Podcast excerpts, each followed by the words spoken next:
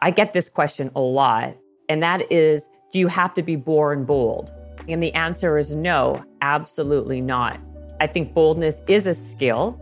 Like anything else, if you want to become good at karate or Spanish or whatever you want, you need to practice it and you could get better at it. And I think of boldness as the same way. People feel so uncomfortable asking for such little things.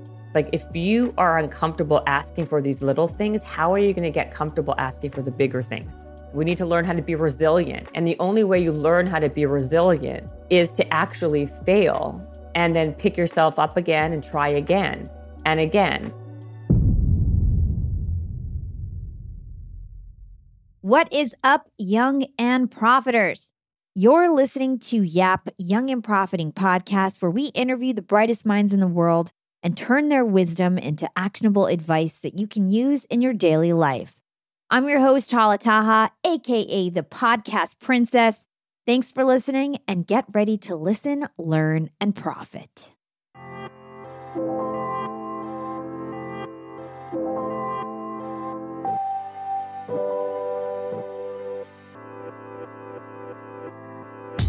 Jennifer, welcome to Young and Profiting Podcast.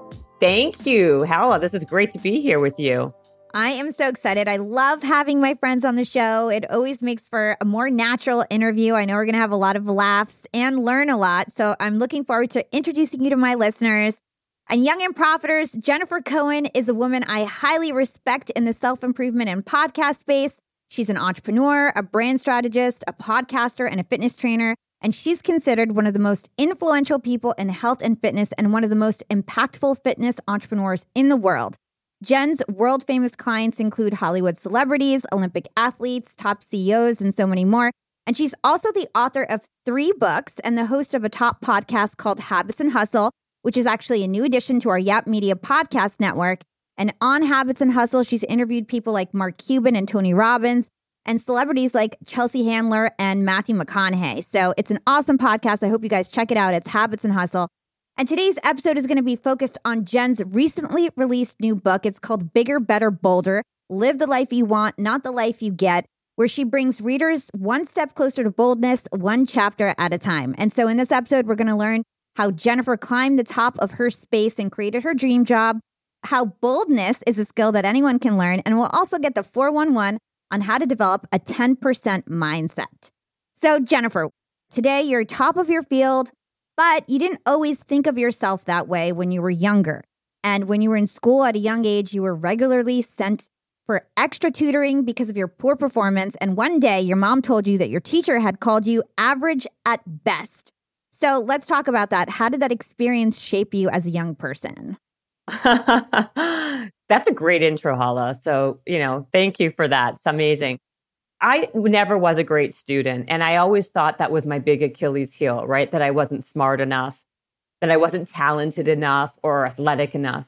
And over my journey, what I really recognized and what I realized was all those things really take a back seat. And the most important thing for success in anything, it could be professional, it could be personal, it could be whatever you are and trying to do, it's boldness is and was the secret sauce for me to get me from where I wanted to go.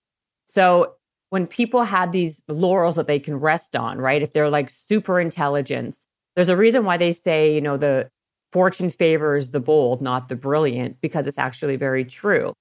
When you really think about these people who actually really get to really high heights of, of success, it's because they actually went after what they wanted. They were bold enough to ask for what they wanted to go after. They chased what they wanted versus just taking what they got.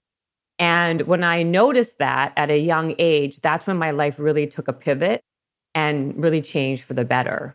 Yeah. And so I loved learning about you. Me and you are friends. We chit chat all the time, talk on the phone for an hour here and there. And I didn't really know about your come up story. And I come to find out that 12 years old, you got your first job at Olive Garden. And then from then on, you just sort of crawled your way to the top and created your own dream job later on, which was just so incredible to see. And I know that you always say that you see yourself in me when you talk to me. And I never understood why. And it's because we're both two really scrappy women who don't take no for an answer. And so I'd love to have my listeners understand how you went from, you know, Olive Garden hostess to then becoming a fitness trainer for celebrities. Well, by the way, let me just say one thing. Both of those things were not things that were available to me. Like how I even got into the fitness business was a total fluke. It wasn't my trajectory, right? And I'll get to that in a second. But when I was 12 years old, all my friends wanted to get jobs to make extra money, and they naturally thought of babysitting as their only option. And even at a young age like that, I never really thought that myopically. I thought, well, what are the options available? And then let me like place myself in one of those places because I really didn't want to babysit. I wanted to make more money or, or what have you. So I did notice that the Olive Garden was hiring, was a new place near my house. And I walked in and asked the manager if I can work. And he laughed at me, obviously, because I was a kid. And you can't usually have kids working at a place where there's like a liquor license. So that was my first entree, so to speak, in being bold, where I created an idea and an opportunity for myself by suggesting myself being a greeter, where I would stand outside the restaurant, opening the door for people, as opposed to being inside and seating people. And that way, I'm not on the premises technically. And I think that I would, he was so taken aback that I would actually even think of an opportunity like that when I was such a young person. He just said, sure, he gave it a shot. And that was when I first noticed, like, hmm, I think I might be onto something where it's not just about what's available and what people think in their box of what's available is the only thing that is. I mean, you have to take agency. And, and this is what I really talk about. And this is something that I it's part of my platform, my philosophy is that if you want something to happen for yourself, you need to take agency and ownership of your own life and go after it. And you can't rely on other people or other people's perceptions of what you should do and what society tells you to do to be the destiny of your future. So, changing and reframing that type of mindset is crucial. And so, that led me down a path of always looking at things a little bit differently than other people. And so when I wrote this book, it really was something that I wasn't speaking, I'm not, I'm not speaking from this white ivory tower of what you should do because I say so. It's more like, you know what? I'm just an average person from a small town, and these things happen to work for me and a lot of other people that I know who's actually reached success that they never even thought imaginable. And the through line through all of it is that they actually were bold. And so I just kind of talk about all these little experiences of bold moves that created this life. And that's how I view it. This is how I want people to think about it. It's a reframe of how you shift and take on life. We were talking before how your teacher called you average at best. How did that make you think about life in terms of asking for what you want and taking bold moves because that was sort of the only way you could get what you wanted, right? Yeah. And I think that if I was to be honest, I would say that kind of gave me like a little bit of a chip on my shoulder, right? Where I felt like I had to prove something and prove myself because of what she said about me. And I felt like, well, I'll show her type of thing. But you can use that type of negativity as fuel for you achieving and going after certain things. And I don't believe in staying down for very long. I believe like, yeah, I had to like lick my wounds, so to speak, and it was not easy to hear. But then I think being mediocre is actually a superpower. I think having mediocrity kind of helped me build grit and be resourceful because I had to learn how to do those things versus somebody who was just always naturally super smart they can rest on their laurels. They never had to build character. They never had to build these other ancillary traits and skills because they can just rest on the fact that they were always told they were the smartest or the prettiest. What I noticed in life is that if I really look at where they are in life and versus the other people that were mediocre, the imbalance is very obvious. 100%. I always look at who I graduated with from college, and I had a terrible undergrad. I graduated with a 2.3 GPA because I was in my sorority, partying, cheerleading, escaping my parents, you know? And so I look at people who graduated with a 4.0 in undergrad, and I'm like, wow, I sort of skyrocketed compared to them. But that's because, to your point, when you're smart, you think that life is just all about taking tests and everything is just easy and, and you don't realize how to be creative, I guess, or how to get what you want without playing in the lines. Yeah, I just feel like you don't have you're not forced to figure it out. I feel like recently I did a talk at MIT, which is obviously MIT is where the smartest people in, in the world go for college, right? And I did a talk under this program that they created called FAIL, which is about resilience. And I thought to myself, this is really kind of ironic, right? Here I am at the school where the hardest school in the world to get into with the most smartest people in the world. And I'm talking, me, I am talking about failure and resilience to these people. Super surreal moment. And the reason why they even had that program and developed this program was because people who are always used to winning, when they fail, they can't handle it. And this particular situation was based around the fact that the suicide rate at MIT is so high. Because when they do fail, they don't have the wherewithal to understand and figure it out, versus someone like me who has failed so many times that I had to kind of learn how to be more resilient and I'm more desensitized to failure because it's happened so often that when it happens now, I'm so immune to it that I don't care. I'll just get right back up and I'll try again, you know? And that's why when people ask me about this, I say, you know what? I have a master's in failing, but I have a PhD in getting myself right back up and trying it again. And it is the truth. And this is the point that if you are somebody who you think that you're just average or mediocre, that actually is a strength. That is a superpower for you. That is not a weakness. And that can work to your advantage over and over again if you just implement these small things to kind of create the bold life that you want. And so for me, you don't have to be what your brain says you are. You have the power to change whatever that is. I don't believe in like you were born on this life to kind of find yourself. I believe in a life where you create yourself. Yeah. And I do want to get into the content of your book, but I want to spend time for my listeners to really get to know you, Jen. You have created this bold life, right? You started in the music industry, similar to me, and then you literally ended up creating your own dream job, leveraging your network, everything that you had learned in the past, and your passions I would love for you to tell that story of how you made that transformation. So yeah, I was working for the in the music world. I'm Canadian, and I was working for a record label in Toronto. I got a job offer, and I went to work for another label, Sony, in LA. And the job was fantastic. Like, listen, like I was a young girl, super young.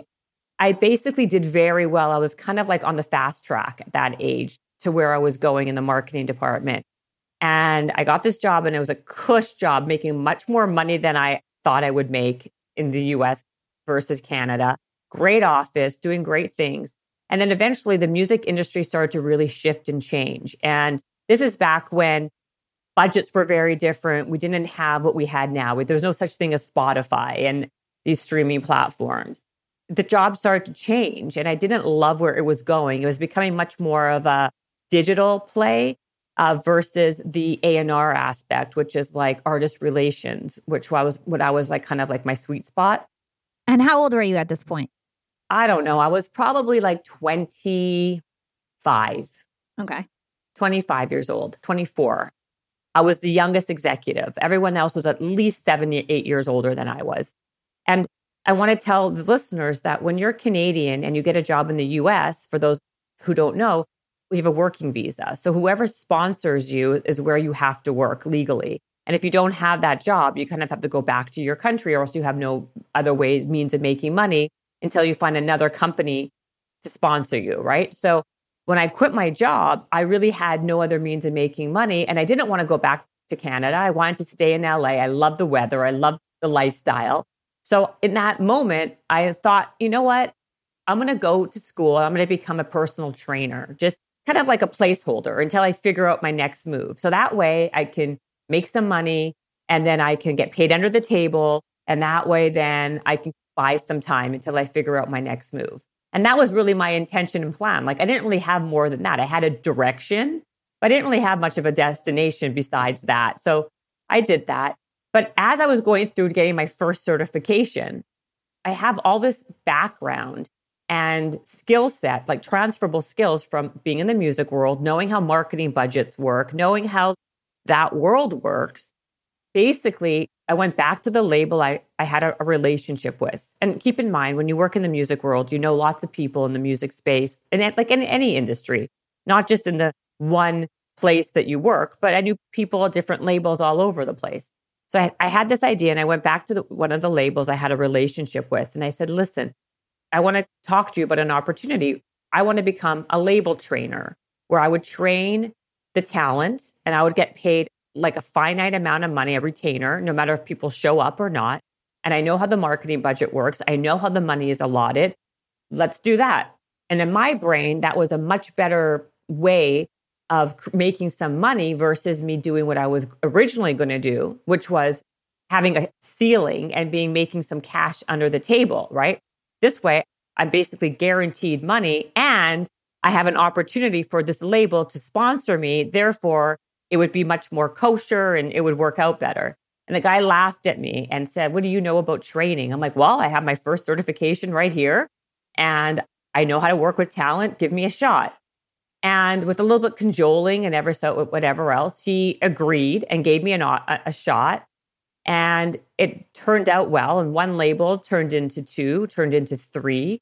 And then lo and behold, I was like this trainer to like all of these different record labels where I had to hire a bunch of trainers underneath me to like train people because there was only one me.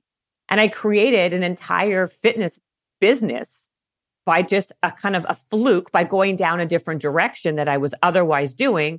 But I used the opportunity from all the other skills. And like I said, from the background I had, and I combined the two into my own opportunity. And that changed the entire trajectory of my career. And like I said, you got to take ownership. You got to figure out and you got to create your own opportunities. And that's how it started. I love that story. It reminds me of this concept that I always talk about called skill stacking, where basically you take all the experiences that you've had before and you put them together in a unique way. And something that I'm curious about is that, you know, I know you pretty well. And like, you don't really like social media, right? You know you have to do it and you do it. You ended up blowing up on Instagram. And I'm talking about real Instagram followers, not all these like, you know, influencers that buy their followers and things like that. You, you ended up really growing on Instagram. How did that happen? How did you start to build your brand? Because I think you even had a pair of sneakers at one point. And so, how did you get so well known and blow up like that? There's like a big gap right in between. Not to age myself, but like at that time, there was no such thing as Instagram and there was no such thing as social media. And I never sought out to be an influencer by any stretch, but my career took so many different evolutions I wrote some books in the fitness space. I actually started some companies in the fitness space. My last company was a fitness app that got acquired by Weight Watchers five years ago. This stuff had nothing really to do with like social media. But I think what happened eventually is was social media or followers or whatever you want to call it was more of a byproduct of the other things I was doing. I wasn't seeking out that. That to me wasn't the business I was going after. And you're right. Like, I'm not someone who's loving that stuff. I feel like it's something that it has to happen and it's like a full time plus job. But I never really concerned myself what everybody else was doing. I really concerned myself with what I wanted to do and what was good for me in terms of like my skill set, my strengths, my weaknesses.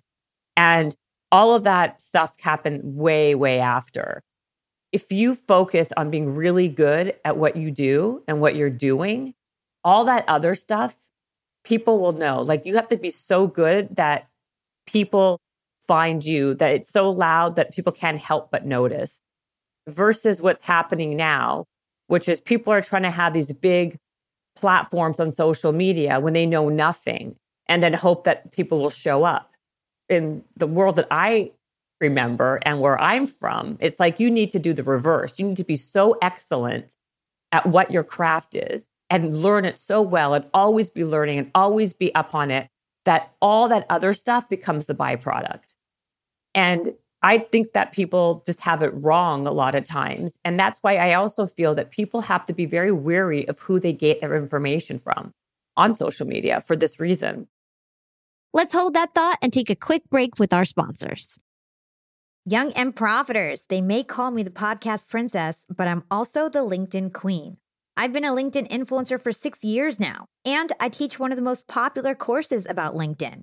And I love to teach sales on LinkedIn because when it comes to B2B sales, LinkedIn has got that on lock. LinkedIn is where all the decision makers are hanging out. There are 180 million senior level decision makers on LinkedIn and 10 million C suite decision makers. These people are on LinkedIn and they're in the mode to buy.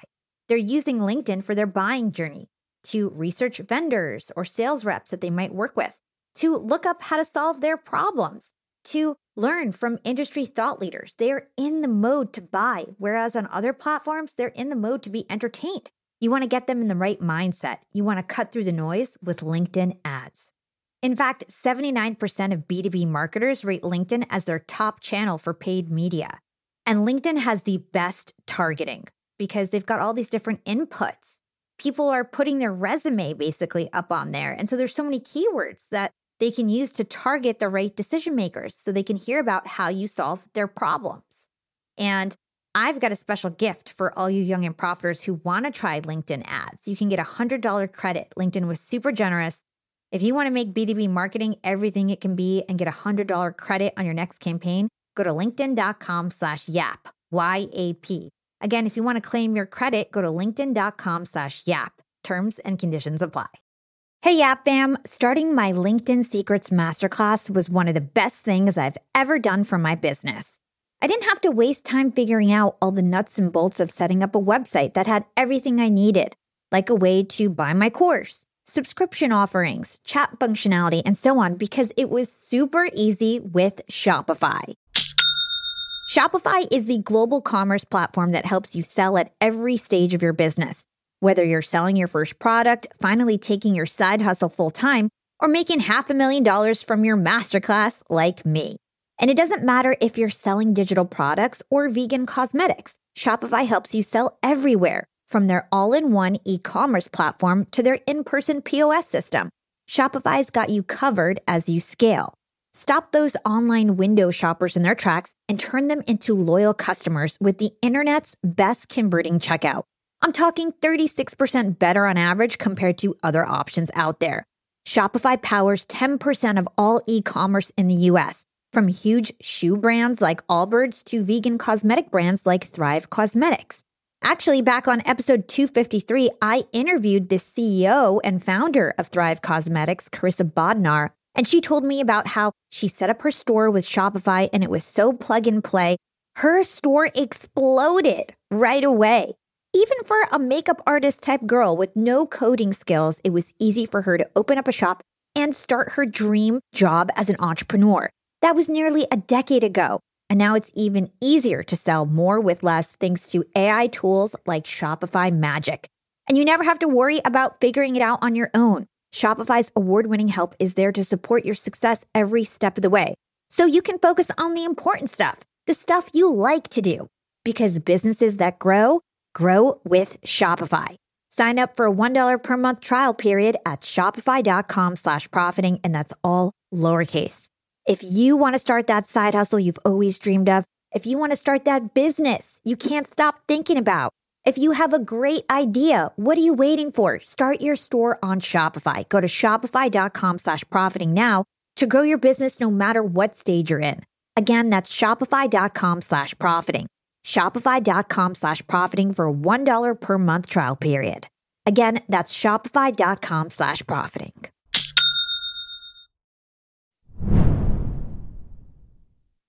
I totally agree. I feel like there's a lot of phony influencers. There's a lot of people, like you said, they don't even have an expertise, but they want to teach.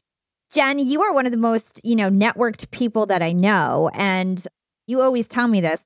I do business in real life, right? And sometimes that matters more than this social media world or matters just as much, right? And we'll get into social boldness.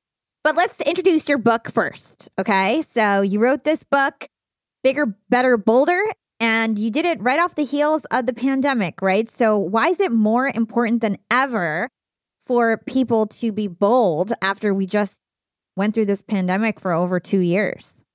I think that it's really important. I think number one, it was actually off the heels of a TED talk that I did that went viral.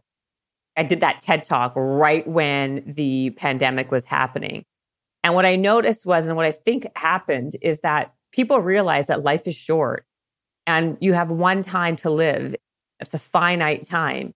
So why live in a place of good enough when you can actually try to self actualize to who you want to be and what you want to do?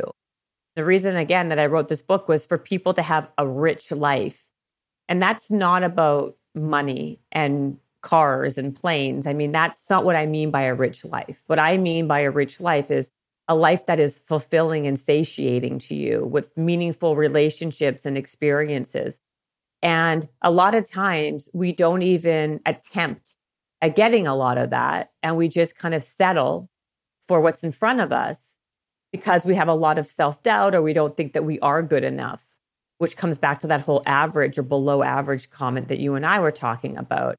And so I think it struck a chord when I did that TED talk because what happened was it did so well, it went viral. And because of that, I noticed that there was a real need for people to have that assurance and that extra boost, a nudge, I should say, of trying because of the fact that life is so short. And I think what the pandemic did, what just showed us that we want to enjoy our time as much as possible and we want to be fulfilled as much as we can. And just kind of like phoning it in isn't okay and it's not good enough. And so, if we can move that pendulum or that needle a little bit to actually create what we want, even better. Yeah. And so you you mentioned this phrase not good enough, right? And I know in your book you talk about the good enough mindset. What is wrong with this type of mindset and how can we escape that kind of a mindset? You escape it by not putting up with it anymore. You know, this is not a magic pill. It's about having a little bit of self awareness. And from that, knowing and looking at your life and being, okay, you know what? Where am I phoning it in? Where could I improve? Where do I want to improve? Where am I just kind of just taking what's in front of me? I mean, if you really do kind of an inventory on your life, not you personally, I'm saying in general, right? And if you think about all the people that you ask, like, oh, how's your marriage? Eh, it's okay. Or how's your job? Man, it's all right. Everything is just in this, eh, it's okay, you know, status quo place. And I find that to be really upsetting, right? And by the way, I'm not any different. I'm not singling myself out. I think it happens with me too. So you got to constantly do this self assessment and be like, where is this happening? You got to really zero in on those places and attempt, attempt at making it better versus just being okay with this good enough idea. Like, I'm getting paid enough. My girlfriend is fine, or my boyfriend is fine, or my husband is fine. We want to strive for better. We want to strive for the best. And that to me is self actualization. You don't want to look back at your life and feel like, you know what? Yeah, I could have done that, but I didn't. I prefer, in my opinion, I'd rather have a ton of rejection than a little bit of regret, right? Like, regret's the worst thing. That to me stays with you forever. Rejection, you get over it a little bit. Like, you know, whatever hurts for a second and then you move on eventually after a day or so. But regret, like, I should have, what if I did? That's like gut wrenching.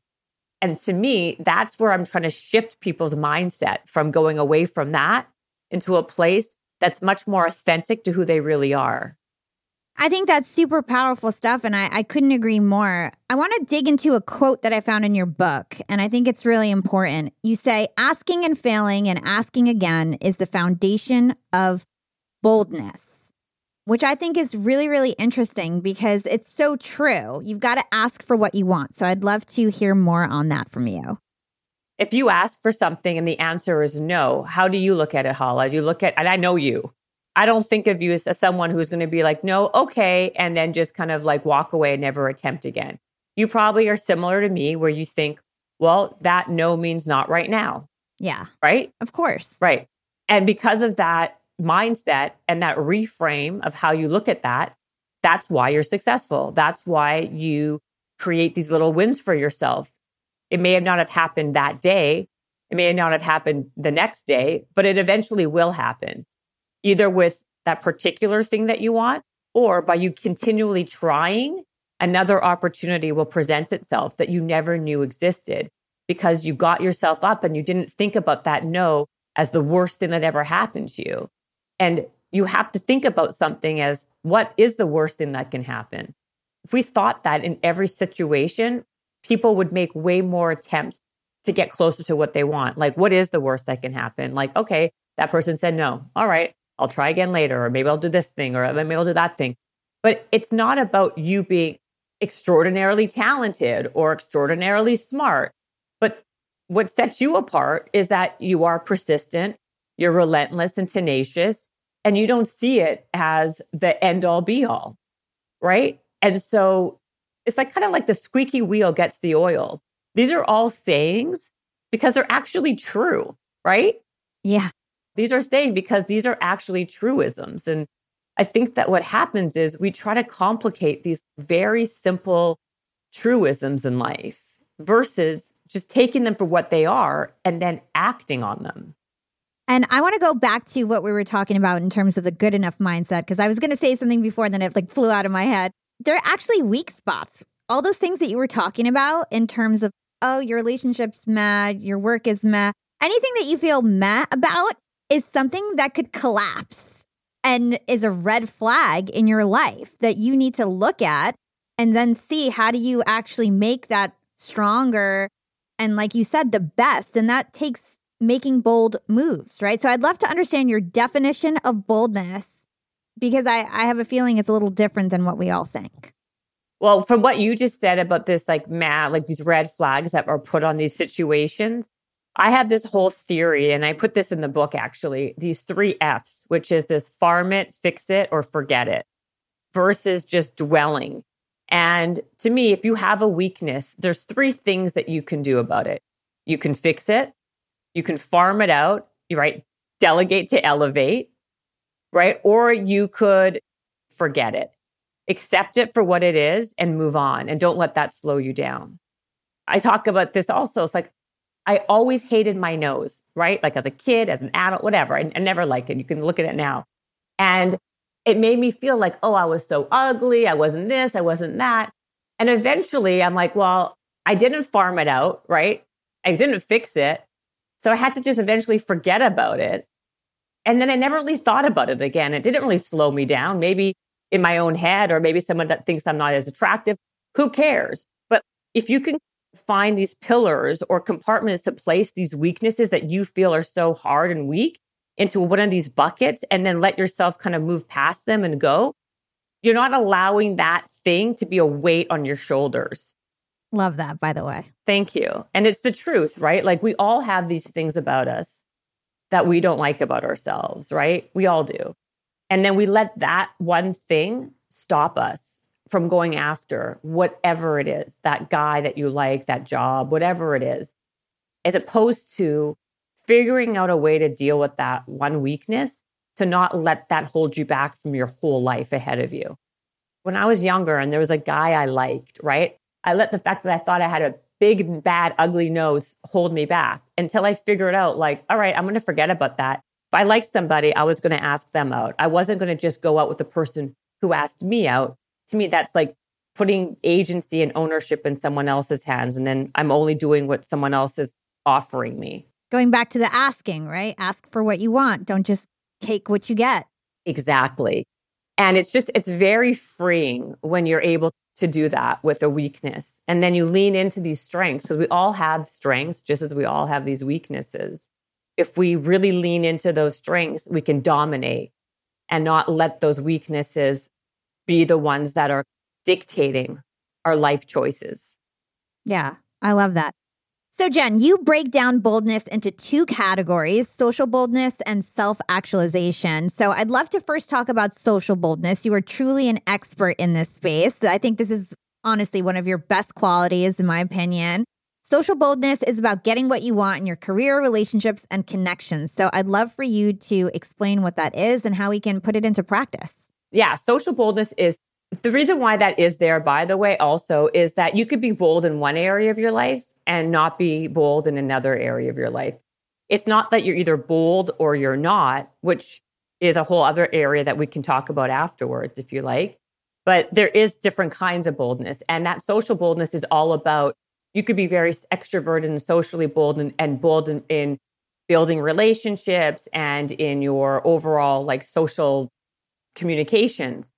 And I find that if someone is needing to be more bold in those areas, then that's the area that they can focus on. But self actualization boldness is much more about if there's actually something that you're really trying to accomplish, like climbing Mount Kilimanjaro, right? That actually makes you more self actualized internally as a human. I have this whole bold types quiz that you can take to see where you fit and where you are. But I want to talk a little bit about the fact that I get this question a lot, and that is do you have to be born bold? And the answer to that is absolutely not. I think boldness is a skill. Like anything else, if you want to become good at karate or Spanish or whatever you want, you need to practice it and you could get better at it. And I think of boldness as the same way. If you are somebody who is naturally not bold, more shy, or feels nervous about standing up for themselves and asking for what they want, you can absolutely change that behavior pattern by practicing these little bold moves daily to increase your boldness. And what I do in this book is I give people these actionable things that they can do to actually go from a place of shyness or finding the courage, I should say, or the bravery to ask for what they want tomorrow where they don't feel the courage today to ask for. And so a little bold move can be something as simple as going to a restaurant and asking for salad dressing on the side of your salad.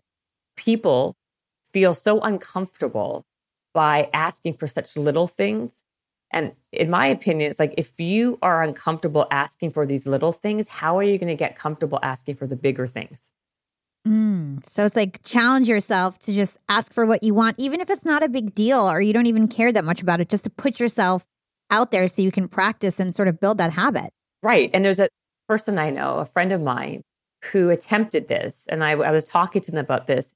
And what he did was everywhere he went for six months, he asked if there was some kind of discount, some kind of like local discount that he can have or get by anywhere. He would go to the coffee shop and ask, he would go to the mall and ask like a whatever, like a clothing store, he would ask the movie theater.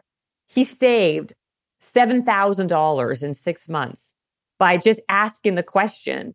And it wasn't for the money that it, he just so happened to save seven. He actually saved 7,000. But again, that was the byproduct.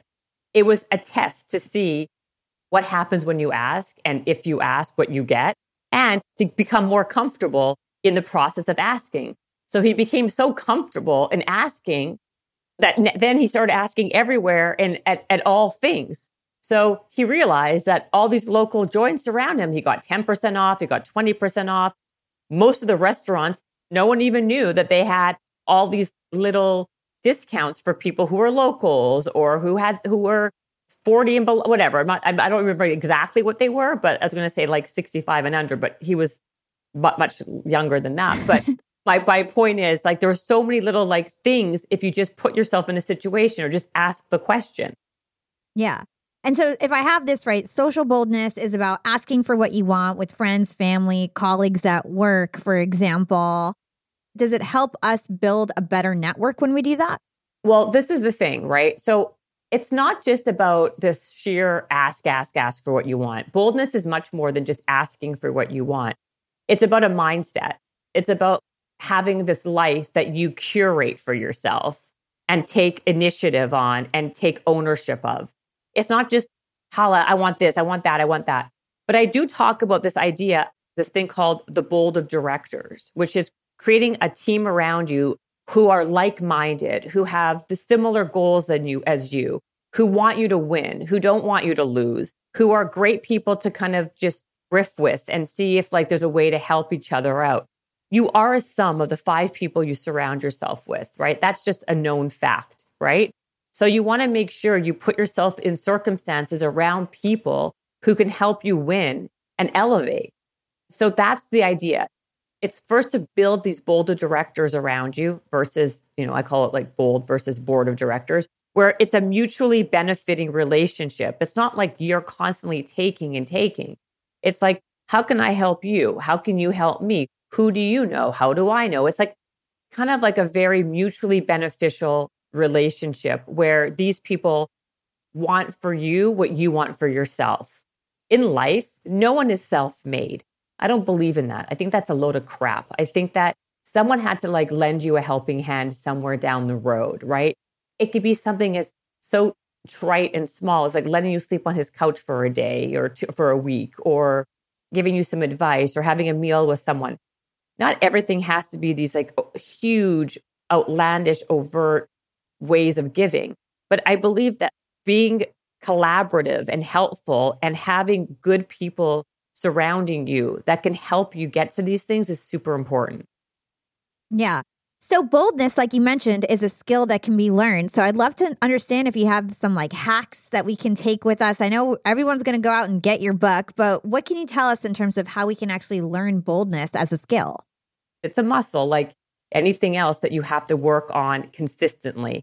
You know, if you want to be strong, right? I'm going to use a fitness analogy, okay? If you want to be strong, you don't go to the gym one day and think you're going to be strong for life, right? Same thing with being bold. Bold is for life. You have to work that muscle and continually and consistently to be able to be bold and practice over and over again.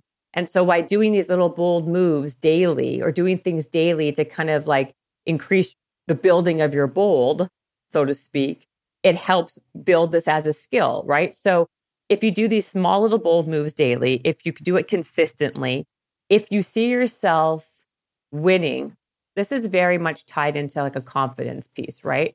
Like, you know, when you want to build confidence, the best way to build confidence is to have these small wins. And that last win gives you the confidence to do the next win. And that is the same thing with being bold, right?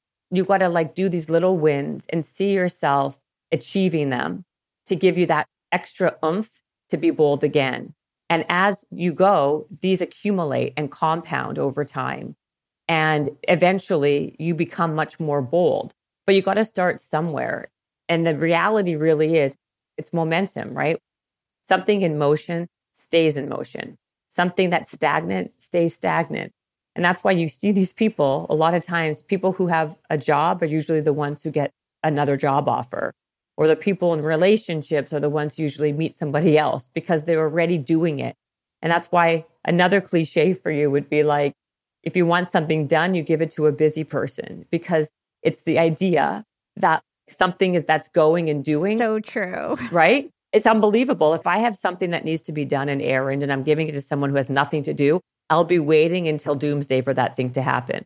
Versus, that's why a lot of times I'm like, I'll just do it myself because I know I'll get it done because I'm already going and doing. Again, there's a reason why these things are these are sayings because it's actually very true. There is no secret that's beyond that type of mentality, but it's something that's true. If you're just sitting there waiting for opportunity while you're not doing anything for it, you'll be waiting a long time. You got to create your own opportunities. Yeah. And I totally agree. But here's the thing a lot of people, people who might be reading your book or listening to this show, they might consider themselves to be like timid, shy, polite, extremely polite, and doing things like sending food back at a restaurant might terrify them. So I'd love to understand from your perspective, how can people get over that hump if they feel like I don't want to be mean, you know? Well, right. And that's what I was saying to you earlier is that you have to get over that ideology if you want to get to a place of a life that you've curated for yourself.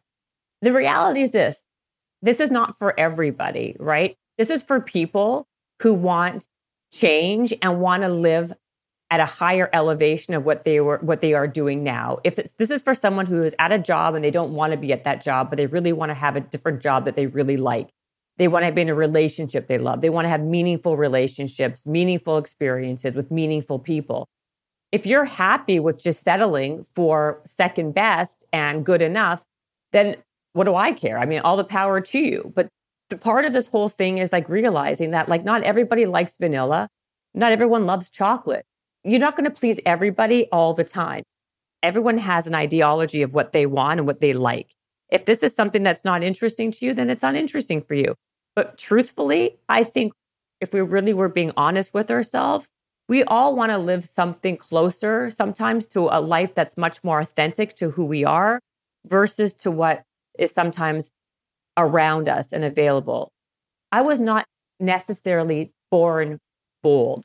I was super insecure. I was super shy and timid at some point, but I realized it really wasn't getting me very far. And then when I started to ask a little bit and be a little bold, what I was actually getting from it. And because of that, it propelled me to keep on going. It's like exercise, right? It's like anything. The stop is in the start. It's always easy to think of all the reasons why something will go wrong, why it's not good for you, why you shouldn't, and how you're going to hurt this person or offend that person. It's not what you say, it's how you say it.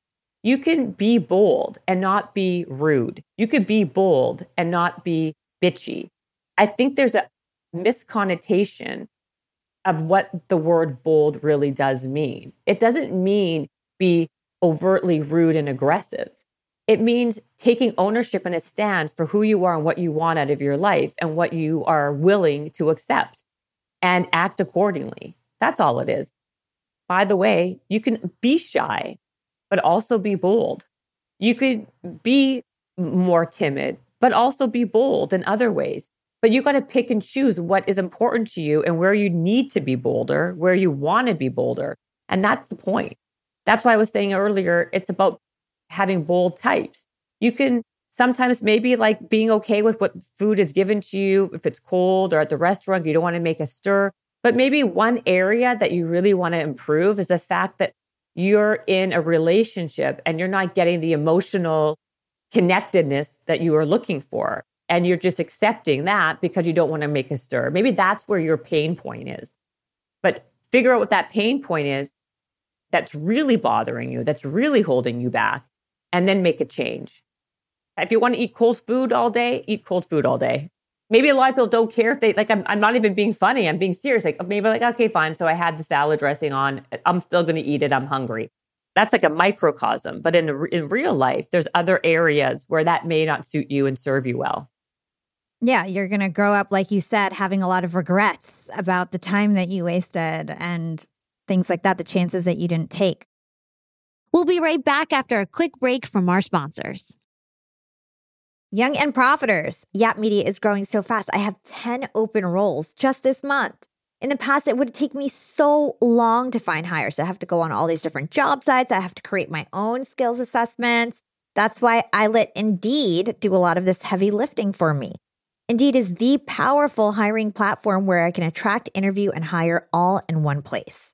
Indeed has things like skills assessments, where when we have specific roles, we can find an assessment that matches that role and we can make sure they have the skills that we need. Then I can focus on culture fit. I can make sure they're scrappy enough and are obsessed with excellence and do all the things that we need to do for them to fit in at Yap. And Indeed streamlines hiring with powerful tools like Instant Match. An Instant Match basically matches you with candidates as soon as you put up a job post with people who are qualified right away. It's instant. And the best part is it gets better as you use it. So now when I use Indeed, especially when I'm hiring for similar roles, I get people right away where they know that I'm going to like the candidates because they can see what my preferences were in the past. It gets better as you use it. According to US Indeed data, the moment Indeed sponsors a job, over 80% of employers get candidates whose resumes are a perfect match for the position. It's like waving a magic wand that gets better as you use it. So I love using Indeed. We've found a lot of our A players on there. Join more than 3 million businesses worldwide who count on Indeed to hire their next superstar like we do at Yap Media. Start hiring now with a $75 sponsored job credit to upgrade your job post at indeed.com slash profiting. Offer is good for a limited time. Claim your $75 sponsored job credit at indeed.com slash profiting. Again, that's indeed.com slash profiting and support the show by saying you heard about it on Young and Profiting podcast. Again, it's indeed.com slash profiting to get your $75 credit. Terms and conditions apply. Need to hire? You need Indeed. Young and Profiters, we are all making money. But is your money hustling for you? Meaning, are you investing? Putting your savings in the bank is just doing you a total disservice. You got to beat inflation. I've been investing heavily for years. I've got an E Trade account, I've got a Robinhood account, and it used to be such a pain to manage all of my accounts. I'd hop from platform to platform. I'd always forget my Fidelity password, and then I have to reset my password. I knew that needed to change because I need to keep track of all my stuff. Everything got better once I started using Yahoo Finance, the sponsor of today's episode. You can securely link up all of your investment accounts in Yahoo Finance for one unified view of your wealth. They've got stock analyst ratings, they have independent research. I can customize charts and choose what metrics I want to display for all my stocks so I can make the best decisions. I can even dig into financial statements and balance sheets of the companies that I'm curious about. Whether you're a seasoned investor or looking for that extra guidance, Yahoo Finance gives you all the tools and data you need in one place. For comprehensive financial news and analysis, visit the brand behind every great investor, yahoofinance.com, the number one financial destination, yahoofinance.com. That's yahoofinance.com. So, something that I found really interesting in your book was that you mentioned that you're Gen X, right? I'm a millennial, you're Gen X. You mentioned that you feel like Gen X people are more likely to be bold because of the way that they grew up, which I thought was really interesting and the way that they were parented. And I know that you have two kids. So I'd love to understand why you think maybe Gen Z millennials are at sort of a disadvantage when it comes to being bold. Not everyone, because there's definitely exceptions, of course. And also how you've learned to then make sure that your kids act in bold ways. That's a good question, Hala. I like that. I talk about that in my book. I, be, I actually, this is something that I truly believe in. What I refer to a lot as what's happening in the world today is coddle culture, where we get coddled a lot. God forbid you say the wrong thing or you do the uh, wrong thing, you get canceled right away. And there's a lot of helicoptering parents out there who helicopter their kids to such a place where everybody wins and gets a participation trophy. All of those things I think are doing a disservice for a lot of people in the world, our kids in the world, let's say, right? Because that's not how real life is, right? Not everyone in life gets a participation trophy. You know, the more you coddle and just caress people because you're nervous and scared of them failing is not teaching you or growing in, in you in any real way. And it's like not actually accurate to how life really works. And when I was younger, we had much more of figure it out type of approach you know like not everything not everyone was getting some people were getting the participation trophies but not where i was. But i feel like we need to learn how to be okay be not being okay. We need to learn how to be uncomfortable and be uncomfortable in discomfort right? And failing. We need to learn how to be resilient. And the only way you learn how to be resilient is to actually fail and then pick yourself up again and try again and again. And this is why I feel when the whole idea of, again, we're not talking about everybody, but I think in the time that we are right now with the participation trophy and the helicoptering parents and the idea that I'm enough and all these uh, body positivity and there's all these hashtags where it gives people this permission to be okay with the status quo or with who they are. And my entire message about that is about, well, is it okay? Like, don't you want to be the best version of yourself? Don't you want to grow? Don't you want to self actualize to your fullest potential? Like, I know when I'm lying on my deathbed, God willing, not for many, many, many more years. But I want to know that I did absolutely everything I can to have and use all the potential I had and try to make my life as complete and full as possible and not fall on this ideology. It's like, oh, it was okay. I gave myself permission to maintain being okay and live a very average life. There's a big distinction, I want to say, between feeling mediocre and living average, being average, right? I'm talking about like how we view ourselves, right? When we view ourselves younger as average or mediocre, that works to our benefit. But that's not the same thing as I'm living my life, it's okay and it's average, because then you have the onus to make it better. Mm-hmm. I'm smiling because you're reminding me. I was talking to you offline that I broke up with my boyfriend. And so I'm on the market and I'm looking for new new guys. You know what I mean? I love it. Anyone? Any takers? You talked about this idea of self actualization. It is such a compelling thing. It's such an attractive thing to have somebody who goes after what they want and who can create things and self actualize for themselves. And I meet so many guys who seem great. They're cute, they're handsome, they seem smart. And then, like, they've got like a very boring job that they've been in for 20 years. And to me, kudos to you, but it's unattractive to me because I'm like, well, what have you self actualized? Like, you got a job after college and then you just stayed there. You know what I mean? And so for me, I feel like this concept of self actualization is something that I've been thinking about a lot because I feel like it's such an attractive quality in a person. I think it's very attractive. I agree with you. I, I, think that there's nothing less attractive than somebody who just is fine with like letting themselves be okay with status quo.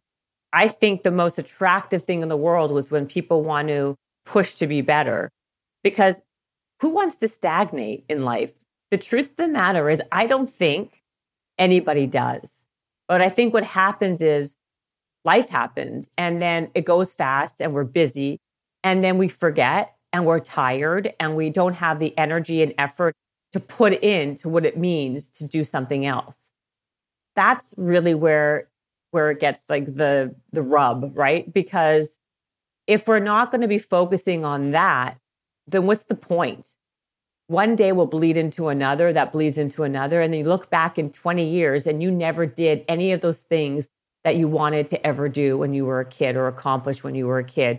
Don't let that happen to you. You have the ability to take that control into your hands and and be the CEO so to speak of your own life and make things like change that trajectory for you. That is the point. I think it's very hard sometimes because we do get in the rut of life and you have to make a decision of what you want from your life and how you want to live that life. And you don't have to have a destination necessarily, but have a direction and play out that direction. Because a lot of times, just in that process, all these doors open to you that you never even knew existed because you never even went down that road before. I think you should go watch my Instagram and you tell me if you think my kids are bold my little girl who's seven years old did a post about buying my my bigger better. She's like i she's like welcome to my channel and i want you to buy my mom's book bigger better bolder. It's so cute. And the reason why i think it's well it's cute because she's my kid but that's not what i'm saying. I'm saying kids learn not by words but by watching by action. Your kids mimic you so you can say all you want, talk, talk, talk, but what they are actually really kind of tuning into is what you're doing. And they mimic what they see, not what they hear. And I may be a lot of things in the world, Hala, but one thing I am 100% through and through is honest and authentic and real. Whatever I preach, I practice 1 million percent. I'm not just sitting here blabbing and blabbing and then not actually practicing it. I'm actually practicing it all the time and my kids see it. And so my message and why I'm even saying that is my kids, they're kids, right? They may not listen all the time and they do their own thing. And but I think little essences of what I what they see does slowly seep in. They see me exercising all the time. They know that movement's really important for me. That's a healthy habit that I believe that we should all kind of integrate into our lives, not because because of having a, a great ass or great legs, but because of the cognitive abilities and what, what it does for you in confidence and mental toughness and strength. So I do that and they see that. I think every parent should really kind of try to instill the importance of activity because of the of what the other stuff, the byproducts that they get from that as well. If you want your kids to be a certain way, you got to be a great role model and show them, and then that's how they learn. Yeah, I love that because it's often forgotten. A lot of people like they're great role models at work and then they come home and they watch TV all night or something and that's what their kids see in terms of like what home life is supposed to be. That's a really good point because I think a lot of times we give all our energy to sometimes one in one area we go super hard in one area of our life and then we forget about these other areas that are actually in real life more important I talk about this whole energy allocation theory that I have, and that is that put certain things on autopilot of your life so then you have energy allocated to the things that really matter. And for me, what really matters are my kids. And so I'm never too tired for my kids. So no matter what, I'm going to allocate energy towards them so I can have a balanced life. And to me, that's about being bold. It's about recognizing these weak spots of what happens in your life. Because when you have a busy career and you've got a busy life professionally, it's really easy to lose sight of all those other things personally that you just say, oh, I'll get to it some other time. But having, again, like to circle it all back, having a rich life is having a rich life both personally and professionally with meaning and fulfillment. And you've got to create that life balance for yourself. You've got to curate that for yourself. So do certain things and put certain things on autopilot so you do have time for those really important things like your kids. Hmm. I love this. And I think this is a great way to close out the show. So, Jennifer, it was so great to have you on. I always ask two questions at the end of the show that are the same, and then we do some fun stuff with them at the end of the year. So, the first one is what is one actionable thing that our young and profiters can do today to become more profiting tomorrow? They can start acting bold by doing one bold move a day for the next 30 days. Amazing. And what is your secret to profiting in life? And like you, it's very similar to your rich life concept, profiting in all areas of your life. Collaborations, collab with people who are like minded, who also want to see you win, and you guys help each other. Again, nothing is done in a vacuum. You need to have to have support of really good people to help elevate. And like I said, nobody's self made. If you want to be successful, surround yourself with success. Love it. And where can everybody learn more about you and get your latest book, Bigger, Better, Bolder? You can buy my book at any fine bookstore, Amazon, there's Barnes and Noble, anywhere you would normally find a book. They can find me at The Real Jen Cohen. They can go on my website, jennifercohen.com. They can find me on Habits and Hustle, which is my podcast. Amazing. We're going to put all those links in the show notes. I had such a fun time talking with you. It's always a pleasure, Jen. Thanks for coming on the show. Thank you for having me, Hala.